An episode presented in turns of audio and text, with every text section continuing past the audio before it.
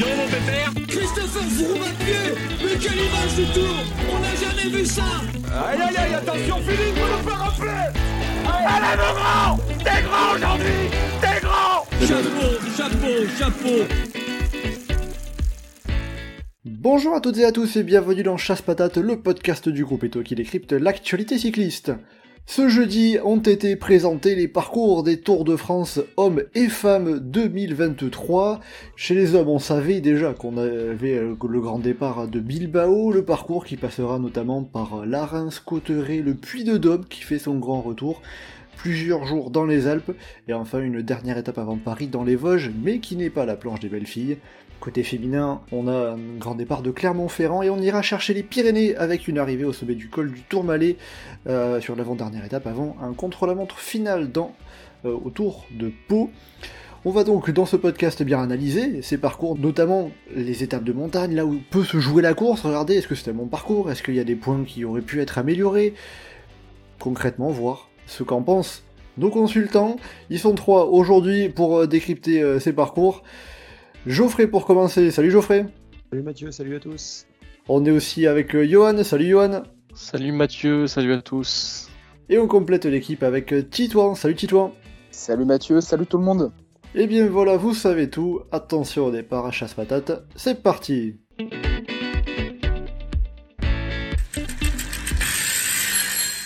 Alors, euh, on va commencer par euh, le Tour de France euh, masculin, qui donc, je l'ai dit, partira du Pays Basque, de Bilbao. Dans l'ensemble, ce parcours, on a pu voir la, présentation ce jeudi. Qu'est-ce que vous en pensez dans les grandes lignes? Est-ce que c'est un parcours qui, dans l'ensemble, vous semble plutôt intéressant? C'est un parcours qui a ses points d'intérêt, euh, qui a ses étapes qui sont sympathiques, euh, qui a ses, ses enchaînements de cols qui sont pas mal. qui- Mais Tu essaies de te forcer pour trouver du positif ou euh, c'est vraiment sincère? Bah, ce que je dis, c'est vraiment sincère. Après, euh, le sous-entendu, c'est que le parcours général est vraiment pas bon, quoi. Mais euh, c'est ASO qui se caricature dans tout ce qu'on leur reproche ces dernières années. C'est l'absence de chrono, une espèce de chrono suivant en côte ridicule de 22 bornes, la surabondance de montagnes euh, d'arriver au sommet ou de quasi arriver au sommet, parce que quand tu as trois bornes de descente après le, col de Halos, c'est que c'est une arrivée au sommet. Faut pas, faut pas se leurrer. Pareil pour Jouplan, pareil pour euh, même l'arrivée au Markstein le dernier jour ça reste une sorte d'arrivée au sommet, c'est pas très différent. Il y a des choses qui sont pas si mal, notamment le fait qu'il y ait de la montagne très tôt et très tard, qui va obliger un petit peu à, dans les partitions des forces, a peut-être des bouleversements un peu sur le général, mais euh, c'est pas très réjouissant comme parcours, c'est pas dans le mieux que ce qu'on pouvait attendre. Et il y a aussi la problématique de euh, est-ce que c'est normal qu'à Tour de France se passe une espèce de ligne droite comme ça en plein milieu euh, et évite toutes les autres régions? Mais bon, ça après c'est un, débat extra sportif un petit peu. C'est vrai que géographiquement, et on le voit assez facilement sur la carte, géographiquement il est assez resserré, ça tournicote un petit peu. Euh, je crois qu'il y avait une, une, une stat qui avait été postée sur, le, sur, sur, notre forum, sur le forum du groupe Eto, qui montrait qu'il y avait euh, 23 départements qui étaient traversés cette année, euh, contre 32 à 35 en moyenne euh, sur, euh, sur un Tour de France. Donc ça montre un peu ce, ce, resserrement et le fait qu'on traverse pas énormément de, de territoires, de départements différents. Non mais c'est bien, on met en valeur des, des nouvelles régions, euh, l'Auvergne, euh, les Alpes, euh, les Vosges. les Alpes. c'est bien, ça change quoi. C'est des coins qu'on connaît pas, et tout, avec des étapes, qu'on- avec des écoles qu'on connaît pas non plus, des étapes qu'on connaît pas. On a qui sont des copier-coller des, des tours d'avant, mais bon. Et puis c'est bien parce que côté, côté féminin, ça va varier un petit peu parce qu'on va partir d'Auvergne et puis euh, on va et on va passer par le Tourmalet. Donc c'est, on va aussi. découvrir- Et on va finir, à- et on va finir à Pau. Les pots, c'est le prestige, hein, c'est pour ça, c'est intéressant. Si on regarde la, la course, euh, le, la, la- la moyenne kilométrique des étapes en plaine, des contre-la-montre, euh, enfin, c'est c'est une belle création originale qui fait fusion entre le critérium du Dauphiné et le Tour de l'Avenir, avec une étape dans les Vosges en mode coucou, on fait pas nécessairement la planche des belles filles quand on y est. Faut quand même remonter à 2009 pour avoir un passage dans les Vosges sans la planche des belles filles. Il y a des gros problèmes euh, géographiques et, euh, la vision dogmatique du tout pour l'équipe de Christian Prudhomme et, et j'utilise volontairement le, une variation du mot dogme par rapport à un célèbre interview qui remonte d'il y a quelques années. Qui disait le dogme, c'est qu'il n'y a pas de dogme. Le dogme, c'est qu'il n'y a pas de do- dogme. Bah, le dogme, c'est que bah, il y en a un quand même. Quoi. Et que, voilà, quoi. C'est juste, c'est pas le même que celui qu'il y avait avant. Le tracé, dans sa globalité, est ultra caricatural. Et, euh, et quand on regarde la carte, euh, on a l'impression qu'ils ont eu des interdictions préfectorales de passer dans certains coins. Mais dans le détail des profils, c'est pas aussi pire que ça aurait pu être. Est-ce que le côté caricatural, du coup, ça fait que c'est un parcours raté ou, euh, ou non? Il y a quand même des belles choses par endroit. il- Mais ouais, en fait, le... ce que je ressors en positif, c'est que bah, ça aurait pu être pire. Parce qu'il y a eu quelques trucs qui, qui fuitaient un peu à droite à gauche. Le- Les étapes des Pyrénées auraient pu être bien plus mal tracées. On avait évoqué euh, l'éventualité d'un double grand colombier. euh. Il y a des choses. On aurait pu avoir la planche des belles filles pour finir. Donc dans l'ensemble, c'est tu te dis bon, ça va, ça aurait pu être, ça aurait pu être pire et finalement c'est pas si mal. Il y a des points qui auraient pu être améliorés, mais c'est pas si mal dans l'ensemble. sur le contenu des étapes, ce qui a été proposé, il y en a pour tout le monde, sauf les rouleurs. hein, euh. Merci Filippo Ganna d'avoir été là l'année dernière. Tu peux retourner sur le Giro, c'était sympa de t'avoir vu en juillet. Euh, C'est vrai que si vous voulez attirer Evenepoel, là, c'est compliqué. Hein.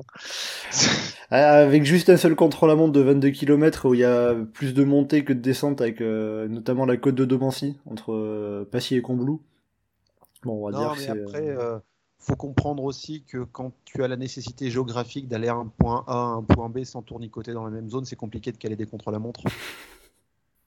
Je sens poindre une petite théorie. Petite, petite. Surtout d'un point de vue purement géographique, le contre-la-montre est intégré à plein d'endroits.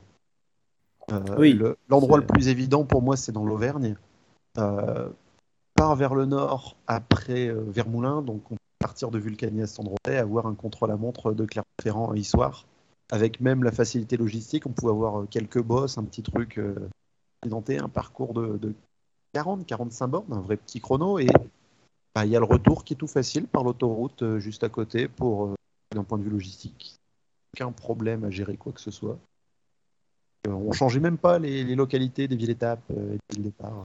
Après aussi, dans l'ensemble, on parle notamment de ce chrono. faut quand même aussi souligner une différence par rapport à l'année dernière où euh, Thierry Gouvenou disait on veut pas faire de, de- d'étapes importantes au lendemain de la journée de repos. Là, on a ce contre-la-montre qui intervient au lendemain de la deuxième journée de repos. Donc c'est c'est aussi un bon point en termes de placement de justement de profiter de ces journées de repos pour mettre pour euh, mettre Ça- à, à la suite. Euh, Ça, pour le coup, c'est vraiment une excellente idée. Euh, on, a, on a une journée de repos qui est comme pause, mais qui enchaîne un bloc de trois jours de montagne avant de repartir vers quelque chose de costaud. Maintenant, quitte à citer euh, Thierry Gouvenou, euh, on met plus de contre-la-montre de 60 bornes parce que les étapes de montagne font plus d'écart. Je sais pas si elle a regardé le Tour de France en 2022. bah, ça sera ça sera valable pour le Tour 2024 alors. Ah bah on peut espérer euh, que, que ce soit ça pour le Tour de France 2024. On peut pas dire non plus que c'est pour nos Français avec un David Godieu qui risque de, ou un Romain Bardet qui vont se prendre des éclats de- dès qu'on va voir un chrono plat de 55 bornes. Parce que à ce compte-là, il faudrait mettre des étapes de montagne de 240 bornes pour que ça leur aille bien. Mais ils se prennent pas d'éclats sur les chronos en plus. euh, ils se prennent des éclats par rapport à Vingegaard et Pogacar, mais bon, en montagne aussi, donc un peu. L'argument du trou tracé pour les Français, il est fallacieux dans la, dans la mesure où on peut pas, enfin, aucun Français capable de rivaliser n'importe où avec euh, les, les monstres Pogacar, Vingard, euh, même Roglic. Tu sens le grand départ Julien Alaphilippe quand même? Bah, le, le Tour de France Femmes est tracé pour Julien Lafilippe, mais euh, il y a un petit détail, petit détail. Non, mais euh, le, le côté pour les Français, euh, j'ai quand même euh, tête Christian Prudhomme qui évoque sans arrêt la longueur des lignes droites finales dans toutes les arrivées. Euh, Est-ce que c'est un appel du pied à euh, ramener Arnaud Démarre euh, en juillet cette année? C'est vrai qu'on a eu le joli détail de Poligny, ligne droite finale de 8 km, par exemple. Ah, On n'a pas eu la plus belle ligne droite euh, de- du mois de juillet euh, qui reste décernée à la rocade de Sarzeau. Ah oui, là on est, un, peu- on est un peu loin de la Bretagne. On est un peu loin de la Bretagne, en effet. Et donc, sur l'ensemble de ce parcours du Tour 2023, euh, on va rentrer notamment dans la montagne qui va être le, le cœur de la course, le cœur de la bataille pour le classement général. Euh, quelles peuvent être les, les étapes clés? Où est-ce que ça peut se jouer en particulier? La Lose. L'étape de Courchevel dans son ensemble, principalement. De la longueur du col de la Lose, sa difficulté et le, comment dire, l'accumulation de dénivelé sur le long de l'étape, il y a quand même, euh, Christian Prudhomme a annoncé 5100 mètres de dénivelé. En vrai, on doit être à 4800, quelque chose comme ça. Mais euh, Saisie, Roseland, long choix en plus, euh, qui va quand même être une montée, euh, pas si compliquée, mais avec une descente assez sinueuse qui peut piéger quelques-uns avant d'enchaîner sur la Lose. Euh, franchement, s'il y a bien une étape de montagne où le général devrait se jouer, c'est là. Et euh, peut-être les Vosges, enfin probablement les Vosges aussi, vu que ce sera la dernière occasion, avec euh, l'enchaînement petit ballon plat de qui est très très solide, enfin très solide. Massif intermédiaire, quand même, deux cols à 8% qui s'enchaînent comme ça, c'est pas commun, donc je pense que ça sera là que ça, se jouera. Johan, euh, la clé c'est euh, l'étape de Courchevel avec notamment ce, col de la Loze qui sera emprunté comme en 2020 depuis Méribel, mais d'une façon un peu différente, c'est-à-dire que là on va passer par Courchevel puis remonter sur Méribel et prendre le col de la Loze et descendre et arriver à l'altiport de Courchevel. Oui, enfin pas très différent, mais mais oui, c'est exactement la même montée. Je sais pas si ça va beaucoup changer la configuration euh, de la course, passer par un côté ou l'autre, mais euh, oui, c'est l'étape clairement où tu peux perdre 15 minutes. Hein. Si tu as une déférence à un moment, tu vas prendre, tu vas finir très très loin. La montée de la lose, tu peux perdre beaucoup beaucoup de temps. Donc c'est sûr que cette étape, il faudra avoir encore beaucoup de jus et être très en forme. Euh, un peu comme ce l'étape euh, ce cette année, ce qui s'est passé. On peut avoir peut-être le même genre de configuration. Euh, mais du coup, oui, c'est l'étape, c'est sûr que c'est l'étape où tout le monde va craindre un petit peu et sous, lequel les regards vont être tournés. Donc c'est pas mal de l'avoir un peu isolé euh, en dernière semaine, un peu hors des blocs montagneux. Donc c'est pas si mal. Après, ça va jouer beaucoup aussi sur un peu tous les jours, toutes les petites montées où il faudra être réveillé. Quoi. Les étapes au Pays Bas, il faudra pas se mettre vite en jambes. Il y a l'étape Marie Blanc, ça risque d'attaquer un peu. après, pareil, on a Jouplane, on a le, le, Grand Colombier, on a le Puy de Dôme forcément. Euh, euh, il y a plein de petites montées comme ça où il faudra être euh, assez nerveux. À voir forcément comment la course va se décanter, s'il y a des coureurs qui vont avoir mettre beaucoup le bazar, mais c'est un peu nul de tous les jours pour être passé, pour pas perdre de temps, pour pas se prendre un éclat. Donc en fait, c'est un peu. pour toi, ça, peut se jouer un peu partout, un peu, un peu tout le temps, tellement il y a des étapes un peu dispatchées, de montagnes dispatchées tout le long de, de la course. Il n'y a pas forcément une qui ressort du lot, euh, peut-être un peu Courchevel, mais sans plus bah, Courchevel, ça ressort quand même du lot parce que c'est vraiment l'étape la, plus dure. Euh, après, euh, ça va plus être un côté un peu Vuelta où tous les jours il faudra aller se bouger un petit peu, pas perdre de temps, rester placé, rester actif, pour aller rivaliser dans les arrivées au sommet. Donc, en soi, ce qui correspond bien à une certaine attente de certains spectateurs ou de certains suiveurs, mais où il n'y a pas forcément d'étape euh, qui se dégage énormément à part bah, du coup l'étape de Courchevel. Titouan, euh, tu aurais une, autre étape en dehors de Courchevel qui a l'air de faire un peu l'unanimité euh, Moi j'ai un petit faible quand même pour, pour l'étape de, de Morzine. parce que bon déjà Jouplane, c'est quand même un gros col assez mythique. pas forcément pour les bonnes raisons tout, le temps, mais c'est un très beau col. Puis surtout le début de l'étape que je trouve assez sympa pour euh, la bataille des baroudeurs. Euh, le col de cou et le col du feu, euh, c'est des beaux cols dans le Chablais.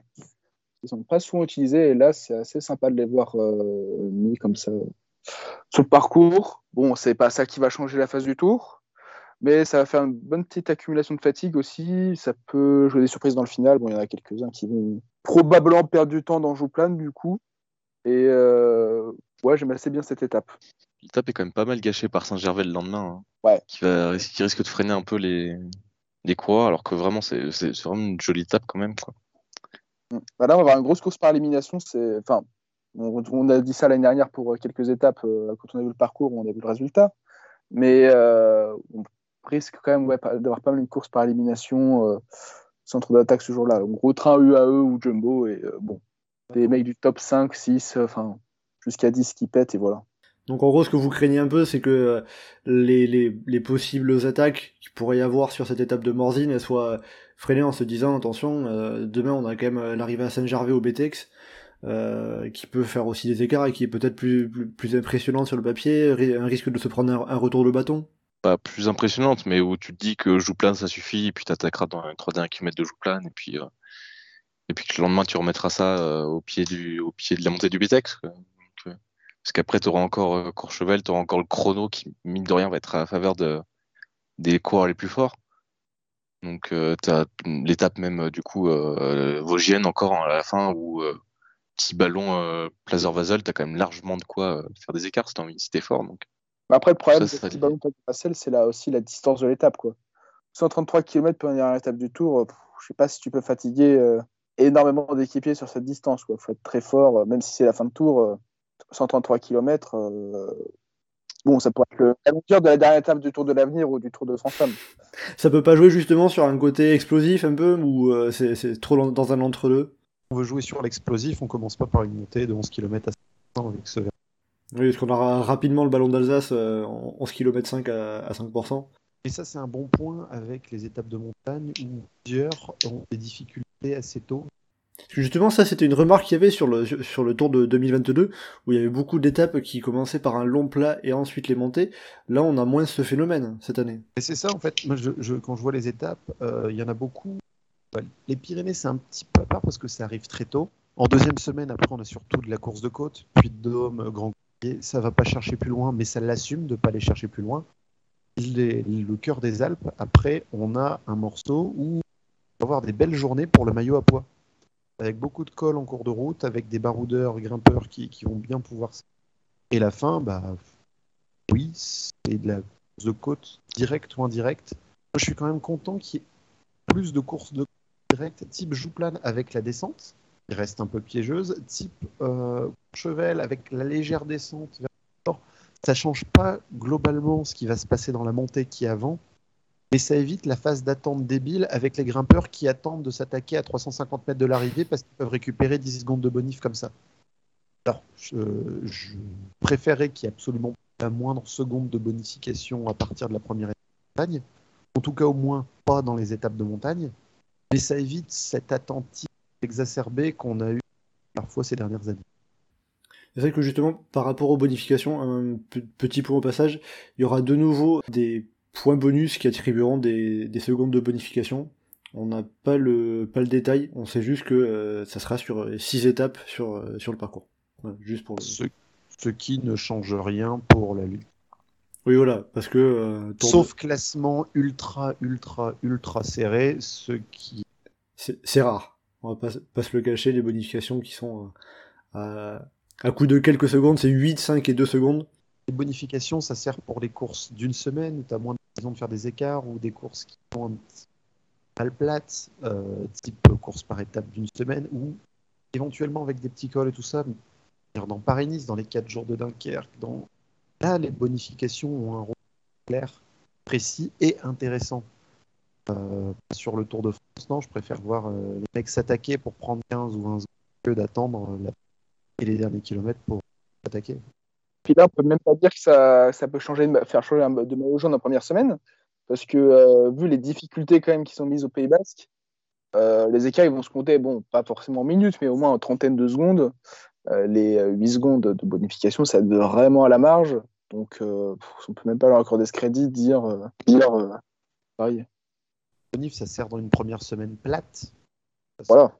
Et après, pour revenir à la montagne, euh, aux, étapes de montagne, euh, donc on a dit dans l'ensemble, on a grosso modo pour regrouper un peu les, les, les packs d'étapes de montagne, on en a deux dans les Pyrénées, la Reims-Cotterêts, on en a une euh, dans le Massif Central, le Puy-de-Dôme, on en a cinq en comptant le chrono dans les Alpes, et on termine avec une dernière étape dans les Vosges de montagne.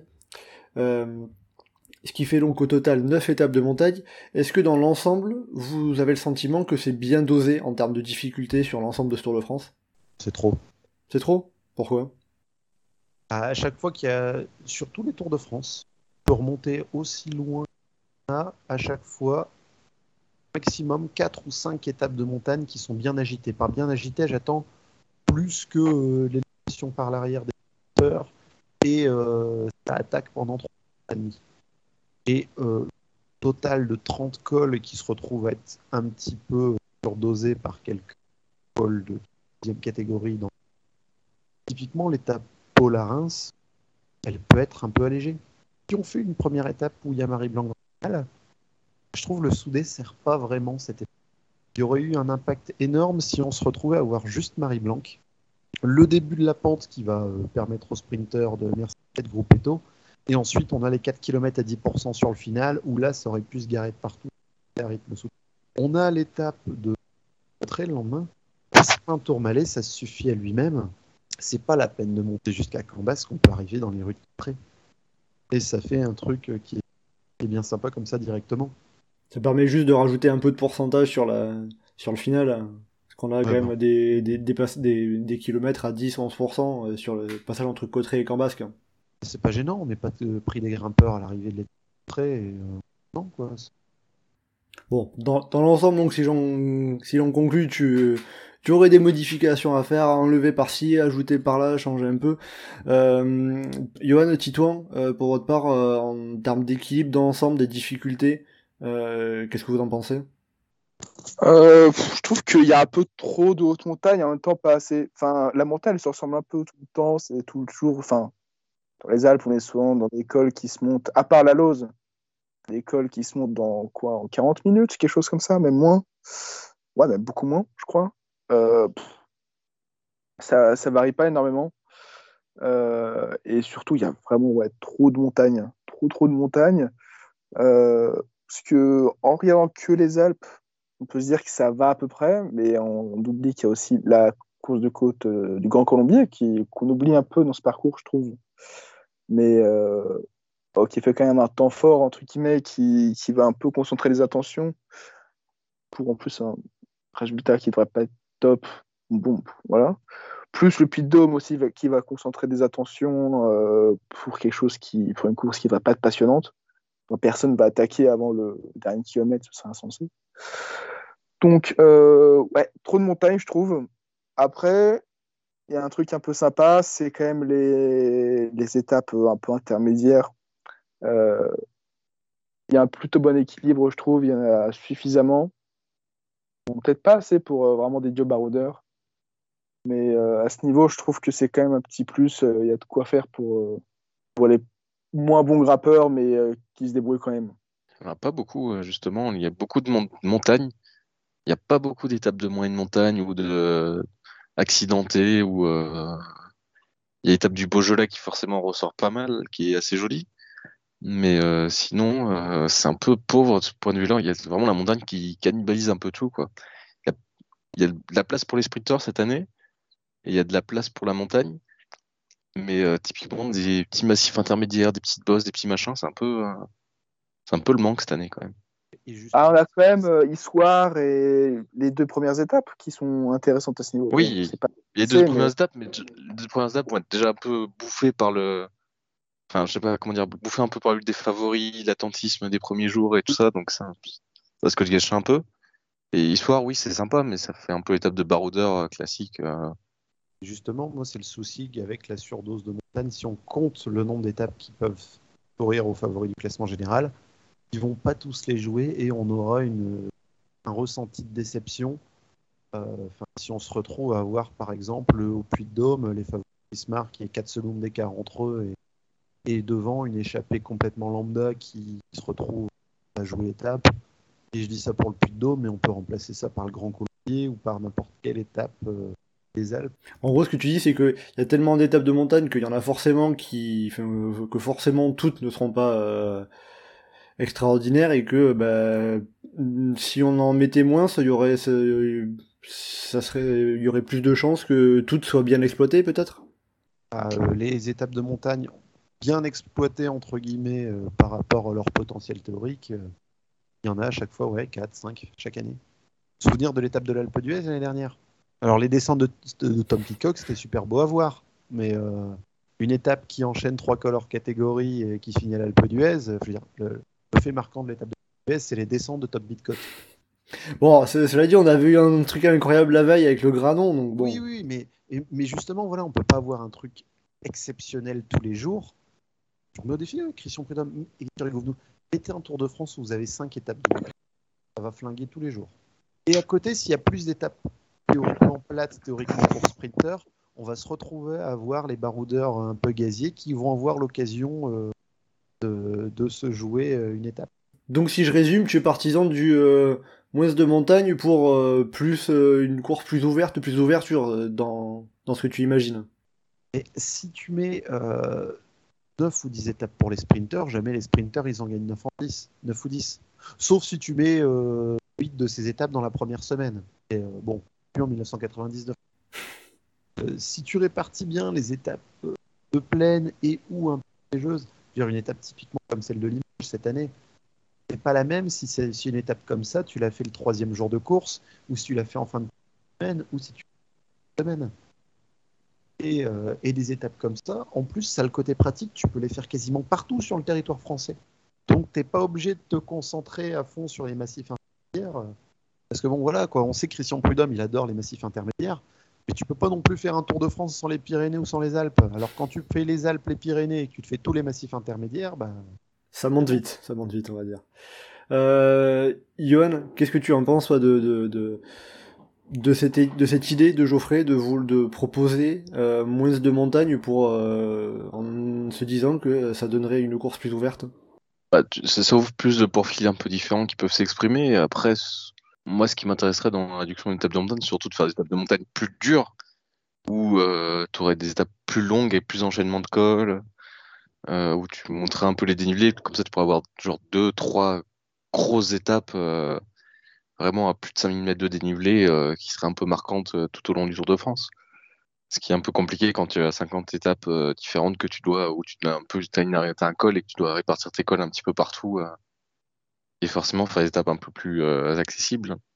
justement, par rapport à la longueur des étapes, euh, ce qu'on a cette année, c'est grosso modo, on en a pour les, pour les étapes de montagne, on en a deux 280 km, deux de 150, et après les les autres c'est dans cet ordre-là 130, 140, donc on va on, va plus chercher vraiment la la longueur alors que par exemple le Giro sur le parcours qui a été présenté il y a quelques semaines, on a des étapes de montagne qui font 190, 200 km.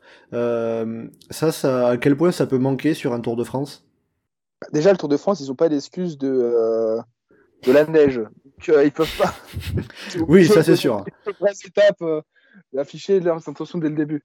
Mais bah, clairement, ça manque parce que en plus, on a vu que les coureurs voulait euh, des courses d'endurance. Vigord, il avait clairement dit que bah, lui, sa filière, c'était les, courses d'endurance. Et euh, que justement, euh, bah, il aimait bien ça. Et on a vu que ça a fait le spectacle l'année dernière, quoi. Entre le Granon, euh, Otaka. Bon, c'était pas des étapes extrêmement longues, mais il y avait des longs cols. Et on jouait sur la filière endurance. Là, même les, quand tu vois que la, première, enfin, la plus longue étape, c'est Saint-Sébastien. C'est Saint-Sébastien 209 km. On se dit qu'il y a. C'est quasiment du jamais vu que l'étape la plus longue du tour soit aussi courte. C'est du jamais vu. C'est ça. Donc on. On perd un peu ce côté, un peu, un peu ce côté endurance. Johan, Geoffrey, vous, vous déplorez ça un peu comme, comme Titouan Complètement. On ne compte pas non plus à ce qu'il y ait des étapes de 300 bornes dans la plaine, à ce que les étapes fassent 260 bornes, mais tu peux en mettre une, quoi. T'es pas obligé de te en montagne à 150 bornes. Tu regardes les profils des étapes de montagne, euh, les, enfin les BT, ça fait presque étape marathon avec 180 euh, km au compteur. Quoi. Surtout, c'est très étonnant de cette, fin, cette esquive des étapes longues, alors qu'une des plus belles étapes ces dernières années, c'est l'étape du Creusot, dont SO était extrêmement content, euh, qu'on nous a beaucoup vendu sur la longueur et où ça a vraiment marché le coup de la longueur et tout ça. Et pourquoi ils refont pas ce genre d'étape? Vraiment, enfin, Là, on sait un peu pourquoi. C'est aussi parce qu'il tourne en rond et du coup, euh, tu vas pas tourner en rond pour faire 250 euh, bornes. Mais il y a quand même un, quand même des trucs qui ont marché, qu'ils ont testé sur les tours d'avant et qui réutilisent pas. Et c'est un peu dommage. Dans l'ensemble, après, on a parlé d'équilibre de montagne. Euh, évoquer l'équilibre avec le contre-la-montre, parce que on dit souvent le contre-la-montre c'est un élément important sur le Tour de France. là, au final, ce contre la montre, euh, il va pas changer l'équilibre. Bah, là, il est là pour dire qu'il y a un contre-la-montre, mais euh, sinon, euh, il sert à rien. Il va pas défavoriser spécialement les, les grimpeurs. T'as pas le temps de te prendre un tir euh, sur 22 bornes. Pour Guillaume Martin, c'est super. hein. C'est une très bonne nouvelle pour lui, mais bon, pour les autres, c'est pas très intéressant. Je dirais que s'ils avaient voulu mettre, une- s'ils avaient pu mettre une étape de montagne à la place, ils l'auraient fait, mais c'était, ouais, comme tu dis, c'est vraiment histoire de dire que euh, et on peut sortir les, les roues lenticulaires. Et encore, nous de Mancy, euh, Ouais, je sais pas, où- je sais pas où tu peux les sortir les roues lenticulaires, parce que tu, com- tu, tu, tu, tu commences par une petite côte, t'as euh, quatre bandes de plat et puis t'as Domancy. ah, les constructeurs de ski qui vont être contents. Ah bah là les vélos chrono vont pas, vont pas beaucoup servir en juillet, hein. ça. Point pour ce contre-la-montre, c'est le placement après une journée de repos. Oui Et voilà. Après une journée de repos qui suit un massif. Donc, Ça, voilà, on en, on en avait parlé justement, ce côté profiter de la journée de repos pour euh, s'en euh, s'en servir dans la difficulté dans l'ensemble de, de, de ce Tour de France et en jouer, et pas se dire seulement euh, Ah, le lendemain de journée de repos, ils sont fatigués, ils ont du mal à reprendre, donc on va faire un truc un peu light. Même si bon, entre guillemets, c'est que un contre-la-montre, ils auraient foutu, euh, je sais pas, les- l'étape de Courchevel par exemple, au lendemain de la journée de repos, ça aurait été euh, différent. Bref, tout un autre sujet. Euh, un petit point aussi euh, sur une étape qu'on n'a pas trop parlé, euh, le Puy le Dôme, euh, montée un peu mythique, historique notamment avec 1964 et l'affrontement euh, entre euh, Raymond Poulidor et euh, Jacques Anquetil. On a donc le retour, euh, ça fera 35 ans euh, qu'il y avait eu la dernière arrivée qui euh, au Puy le Dôme qui datait donc de 1988. Euh, depuis l'environnement avait complètement changé. C'est un peu entre guillemets un peu un tour de force de pouvoir faire une arrivée du Tour de France actuellement euh, au, sommet du Puy de Dôme. Qu'est-ce que ça peut apporter pour la course, cette arrivée au Puy de Dôme? Pour la course, pas forcément grand-chose. Pour le symbole, pour le côté euh, sympa de la montée, et puis euh, ça fera des souvenirs aux vieux. Et puis euh, c'est intéressant de, la revoir sur le Tour de France, mais c'est une montée qui est très Vuelta avec euh, le final à 12%, mais c'est pas un moment de la course ni dans une étape où ça risque de faire d'avoir un gros impact. Ça sera peut-être la première grosse démonstration de force d'un favori, donc peut-être que ça restera marquant pour ça, mais c'est pas sûr que ça ait un gros impact non plus. Donc tu t'attends pas à grand chose sportivement, sachant que vraiment la partie euh, entre le parking et le sommet du Puy de Dôme, qui vraiment fait le, c'est en serpentaire un peu en escargot, euh, le, long du, le long de la voie de chemin de fer, c'est euh, 4 bornes à plus de 11%. Oui, c'est une montée qui au final est assez courte, donc euh, c'est difficile de savoir ce que ça va faire ou ce que ça va avoir euh, comme intérêt. Après, c'est clair que euh, c'était attendu par beaucoup de monde, ça faisait rêver beaucoup de monde, donc c'est bien que ça soit sur la course. En soi, sur une course de côte, c'est pas justement, c'est même pas si mal placé sur la course où ils ont évité de le mettre en. Ils auraient pu faire le coup de le mettre en dernière semaine et euh, où ça aurait pu faire une étape vraiment décevante et vraiment pas intéressante. Là, en soi, où c'est placé dans la course, c'est très bien, quoi. Geoffrey, qu'est-ce que tu en penses euh, pour ta part? C'est euh, pour moi un retour un peu cosmétique plus que sportif. On tape hommage à Raymond Poulidor, là ici, avec le départ de- honneur de Nota. Comme on a d'autres étapes qui sont voulues hommage à d'autres coureurs, euh, André Garriga, Secania par exemple. Sportivement, ça va se limiter à une course de côte de 4 km, avec les 4 km à 11%, et on va avoir un sprint en bosse très bonifié. Ça aurait pu avoir un impact sportif un peu plus grand s'il n'y avait pas eu d'étape de montée avant, et en partant de Bilbao, forcément, ou Pyrénées. Oui, ça, aurait été plus intéressant en, début de montagne pour découvrir la montagne et euh, ce, ce, ce, profil course de côte qui sera plus ou moins ce qu'on aura, même si on n'a pas l'étape dans son intégralité.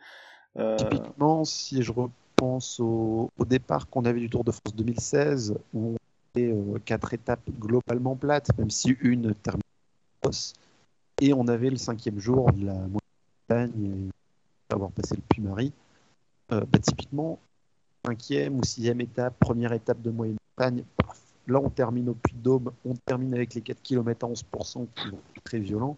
Là, ça aurait eu un impact sportivement parce que ça aurait été la première référence. Là, on aura euh, déjà une petite idée de qui est du tout dans le coup et de qui est très fort. Maintenant, euh, est-ce que ça va avoir un gros rôle sur le classement? Général et ce qui va se passer après On a en tête euh, duel Leader Anctil de 1964 avec une des les plus mythiques de du Tour. Cherche cependant un successeur à Eric Meckler et à Johnny Veltz. Euh, Voilà. C'est pas les noms les plus parlants dans l'histoire du Tour de France, en effet. Ah bah, on avait commencé par copier Eba Montes, mais 80, c'était déjà plus la grosse, grosse différence. Le... Avant d'évoquer euh, les étapes pour euh, sprinter, euh, vous en avez parlé rapidement, c'est les étapes, on va dire, intermédiaires. C'est Bilbao, Saint-Sébastien, Issoire, Belleville en Beaujolais. alors notamment Issoire et Belleville en Beaujolais, on n'a pas encore le, le, parcours bien défini. Mais ces étapes intermédiaires, pas plates, pas de montagne, quel rôle elles peuvent avoir sur l'ensemble de ce Tour de France pour vous? Maillot jaune puncher, maillot jaune puncher, baroudeur, baroudeur. Les deux étapes basques ont intérêt d'avoir des difficultés euh, différentes. premier jour, les côtes plus courtes mais plus raides, et euh, l'étape de San Sébastien avec leur euh, une plus longue et euh, tu mettre en avant des punchers mais des punchers différents. Voilà, reviens en juillet s'il te plaît. Et les deux autres en revanche qui sont plus tard, on aura passé le premier massif, on aura passé le Puy de Dôme, c'est clairement des étapes qui vont venir. Donc c'est pas des étapes tu penses, enfin, Histoire, Belleville en Beaujolais, c'est des étapes qui ne joueront pas un rôle en particulier pour le, pour le classement général. Je pense pas. Titouan, qu'est-ce que tu en penses de toi pour ta part de, de ces étapes ah, Je pense pas que ça va jouer un gros rôle sur le général, notamment pour euh, Belleville, je pense. Le tempérament de Pogacar, euh, de ce qu'on a vu ces, ces dernières années, ça aurait pu euh, éventuellement donner quelque chose, mais j'ai vraiment peur qu'avec la course de côte au Grand Colombier le lendemain, et euh, pour l'instant, ce qui est annoncé, c'est quand même une assez longue transition entre le dernier vrai et, euh, et l'arrivée, enfin, assez longue. Il va y avoir 20 km, je crois. Mais euh, j'ai peur que ça accouche d'une souris. Et pour les autres, bah, on va avoir quelques attaques, mais pas non plus. J'ai pas de grosses attentes non plus. Je trouve, ça, je trouve que c'est des belles étapes, mais vu leur placement, ne peut pas sortir d'un feu d'artifice. Je pense que ça peut donner quelque chose comme.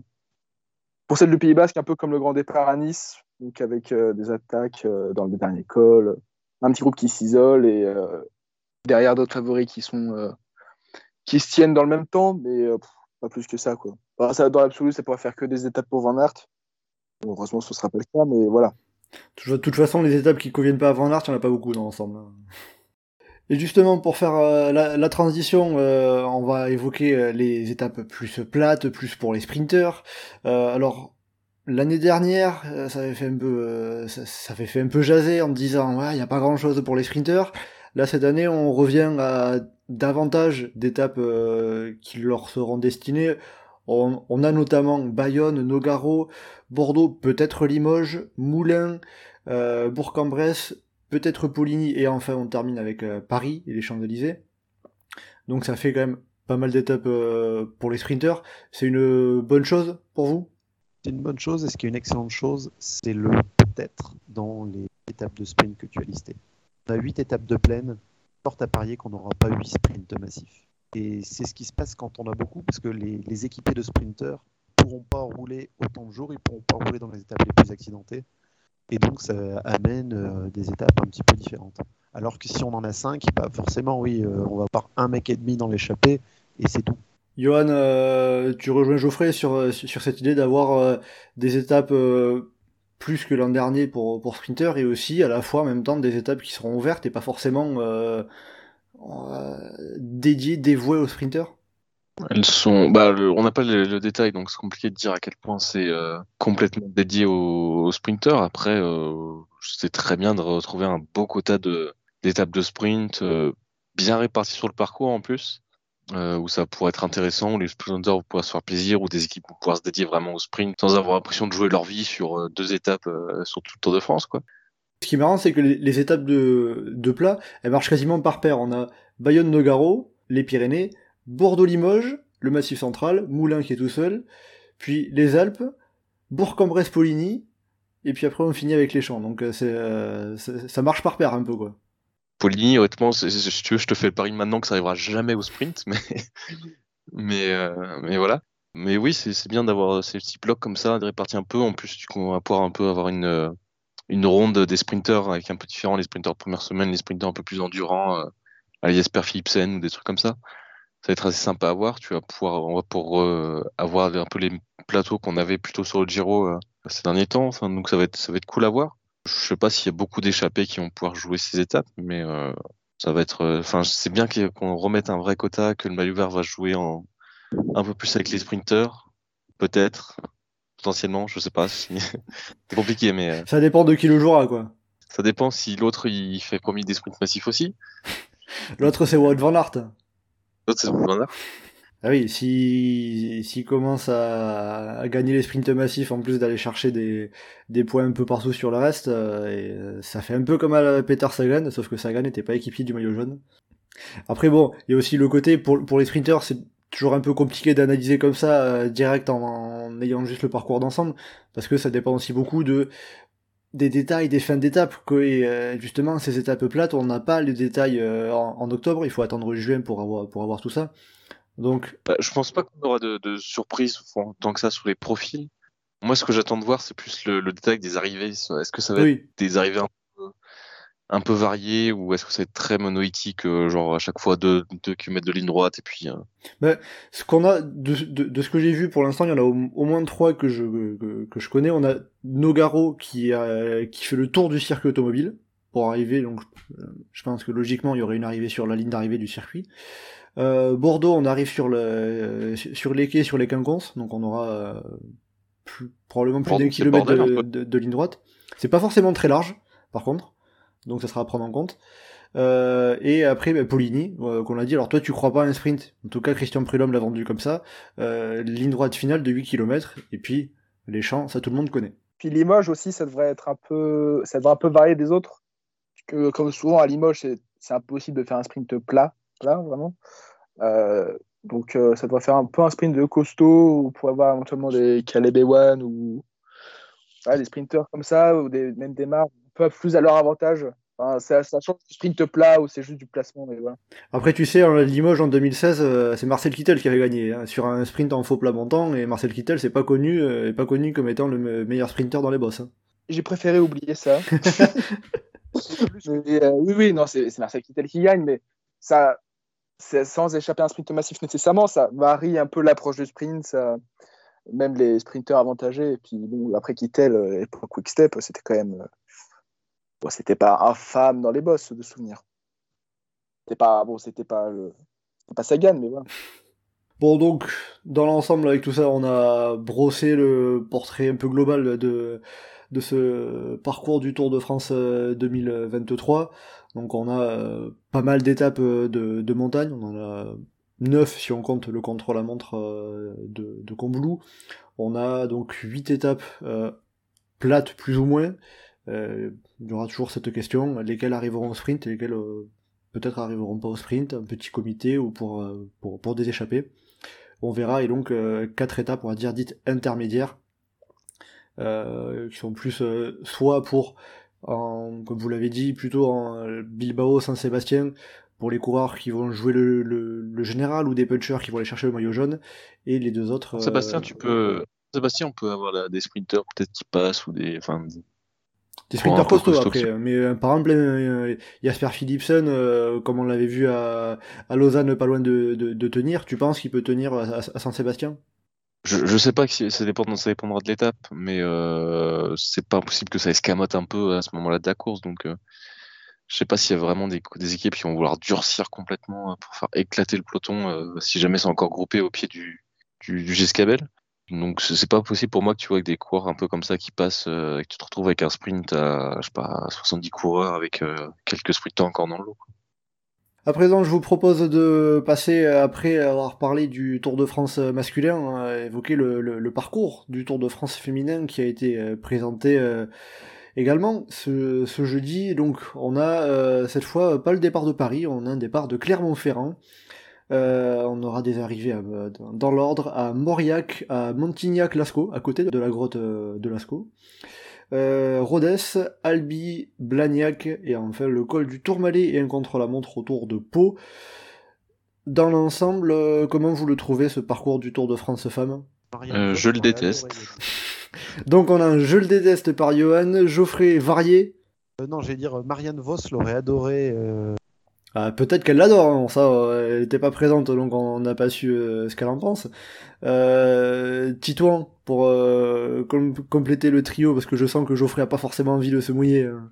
Je suis un peu mitigé. Alors, j'aime bien la première partie, il y a quelques bonnes étapes. Enfin, j'aime assez Rodez dans le principe. Même Lascaux ou des étapes comme ça qui sont assez sympas. Après, il est un peu moche. hein. Enfin, il y a- l'étape de Tourmalet et euh, Pau, juste après, c'est infâme, je trouve. Autant en termes d'agencement que même dans les étapes elles-mêmes, c'est très moche. Donc, euh, bon. Puis je parle pas de Clermont où il y a juste une boucle autour de la ville plate avec une petite bosse sur la fin pour faire un peu de relief. La première étape, je la comprends pas. Je la comprends dans l'idée sur le tracé, un truc euh, avec une bosse, ça fait un truc très ouvert pour le premier.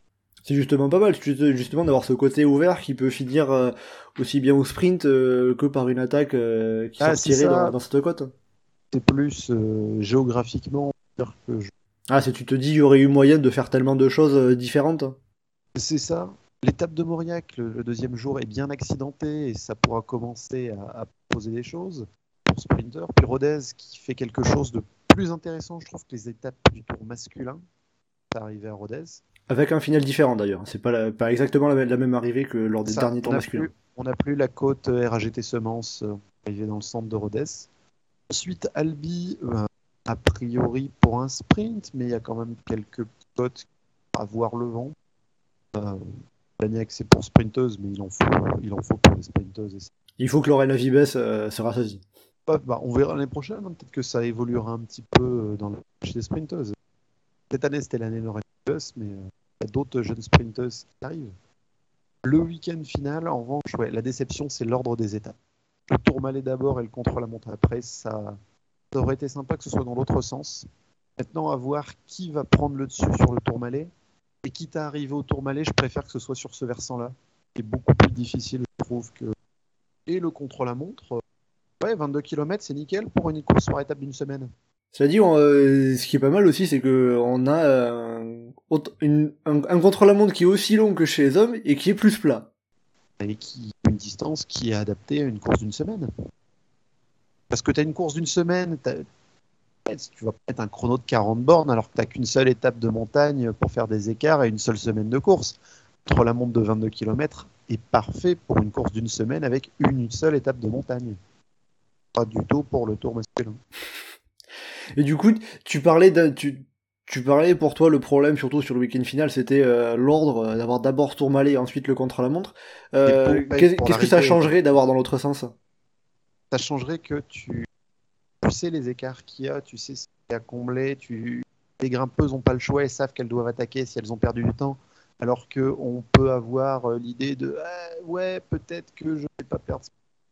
Il peut y avoir aussi la crainte de se donner à fond une journée et de le payer le lendemain dans le mais bon, euh, après, euh, l'arrivée finale est à Pau parce que pour avoir l'arrivée, donc euh, Johan Titouan, euh, qu'est-ce que vous en pensez le, le- notamment cette, ce- cet ordre du week-end final avec euh, d'abord le Tourmalet, ensuite le contre-la-montre, euh, comme Geoffrey, ça aurait été mieux l'inverse ou euh, simplement faire sauter un des trucs? Hein Déjà, changer l'ordre, bon, c'est c'est bien. Et aussi, déjà, juste changer la tronche et l'étape de Tourmalet, quoi. Bon. Après, à partir du moment où on on peut pas changer l'étape de Tourmalet, parce qu'il y a des raisons évidemment politiques, euh, financières, tout ça, la région qui est poussée, c'est normal. Euh, en dehors de ça, euh, c'est le minimum, ouais, de changer l'ordre. Après, euh, enfin, surtout qu'on a déjà vu l'année dernière qu'ils avaient fini à la planche des belles filles. Ça n'avait pas posé de problème. Donc, je vois pas pourquoi ils pourraient pas finir la course sur une arrivée au sommet. Après, il y a peut-être aussi justement cette, cette, cette même question euh, politique qui, qui, qui dit bah, venez, euh, finissez à Pau, euh, c'est plus intéressant que de finir au Tourmalet. Bah, ouais, mais justement, enfin, un dimanche, un dimanche passé euh, au Tourmalet, médiatiquement pour la région, ça vaut mieux. Après, bon, je sais pas ce qu'ont demandé les élus locaux euh, de chaque côté, mais euh, Ah, mais justement, Pau et le Tourmalet, euh, c'est pas la même région? bah oui, euh, oui, ni le même département. C'est pas le même département, donc est en région Occitanie, alors que la ville de Pau est dans la région Nouvelle-Aquitaine. Donc c'est vraiment pas les mêmes collectivités qui paient pour ça. Je par contre, oui, ce que tu disais, c'est sur le tracé de l'étape. euh, si on arrive au, si on arrive au et, euh, en 6 ans, c'est mieux que Aspin. Et, euh, et ça aurait pu être l'occasion de tenter une première dans les SO avec la côte de Lançon juste avant.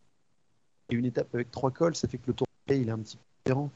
Là, le- l'Aspin a un peu le rôle de premier vrai col de la course et de petit round d'observation avant, euh, avant le tour B où tout. L'Aspin, il a le rôle de cache-misère pour pas pour dissimuler que c'est une course hein, euh. Après, j'en parlais aussi je- sur Twitter en faisant un peu le- la blague, mais de dire, bah, bon, bah, comme ça maintenant, euh, cette année, avec en plus euh, quasiment, ju- quasiment que du plat avant, bah, le, le moment où Annemiek van Vleuten lâchera tout le monde, euh, ça sera diffusé à la télé au moins.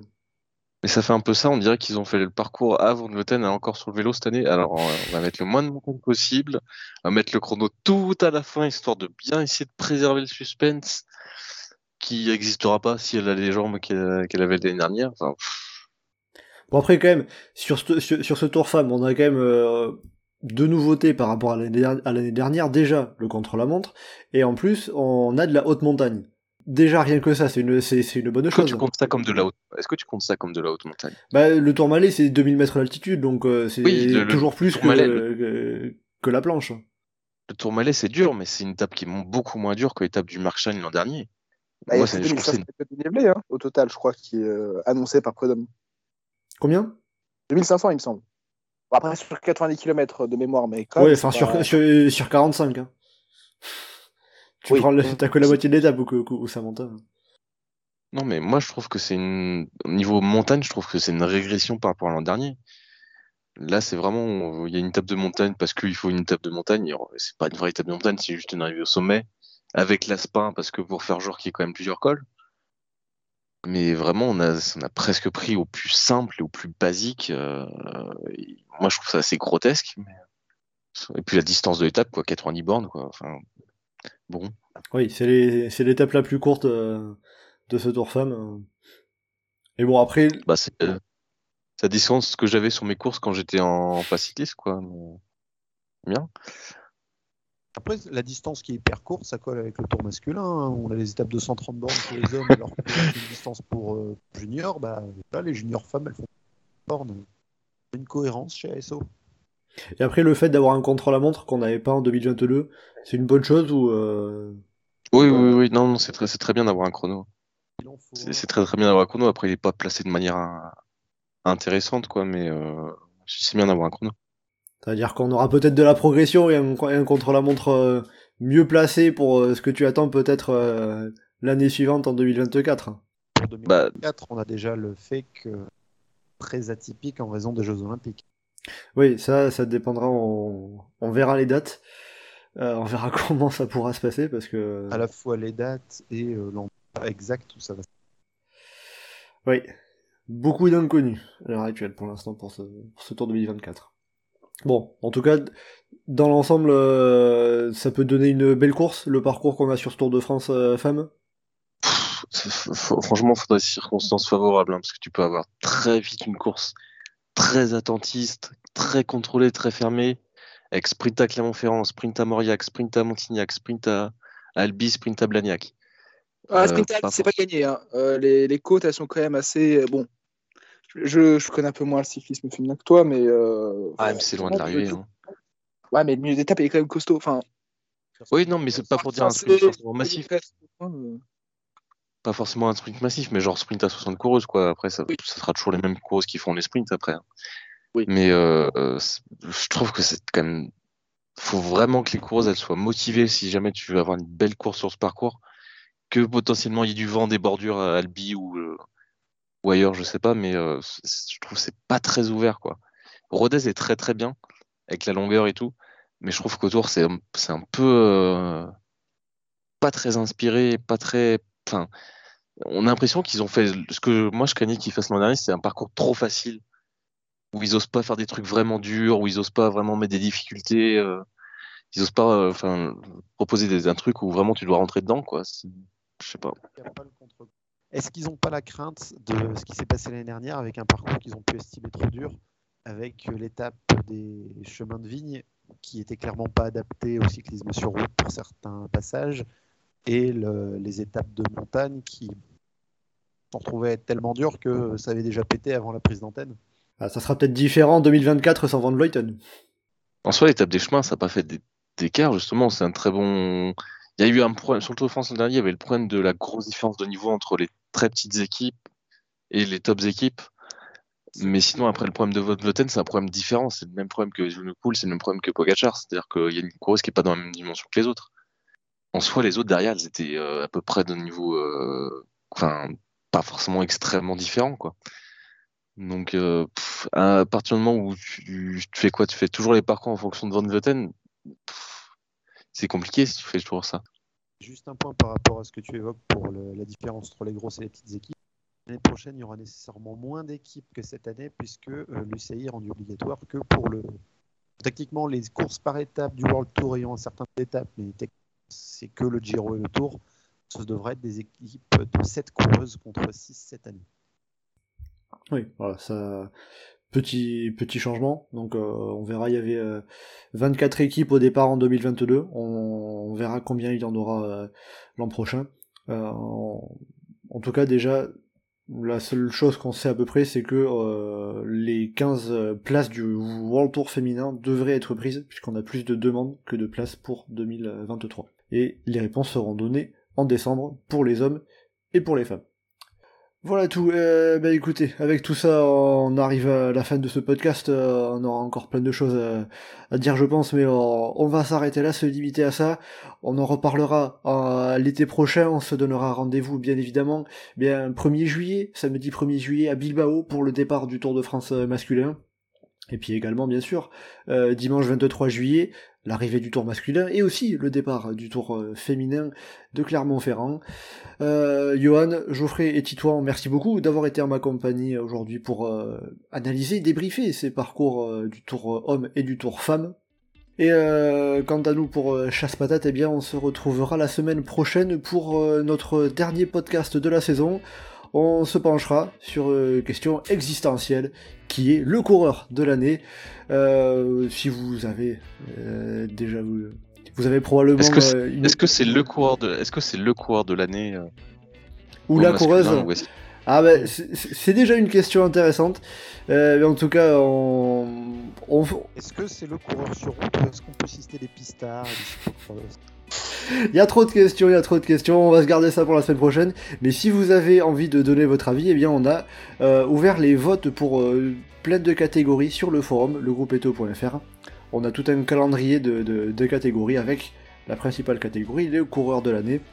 Vous pouvez aller voter, c'est euh, les, votes sont ouverts pendant un mois à peu près jusqu'à jusqu'à fin novembre. Donc vous avez le temps et donc on en parlera la semaine prochaine pour le prochain podcast Chasse Patate. Et en attendant la semaine prochaine, donc vous pouvez nous retrouver sur le site et le forum du groupe Eto, legroupeeto.fr, ainsi que sur nos différents réseaux sociaux, Twitter, Facebook et Instagram. N'hésitez pas à commenter, liker et partager ce podcast. Merci beaucoup et à bientôt dans Chasse Patate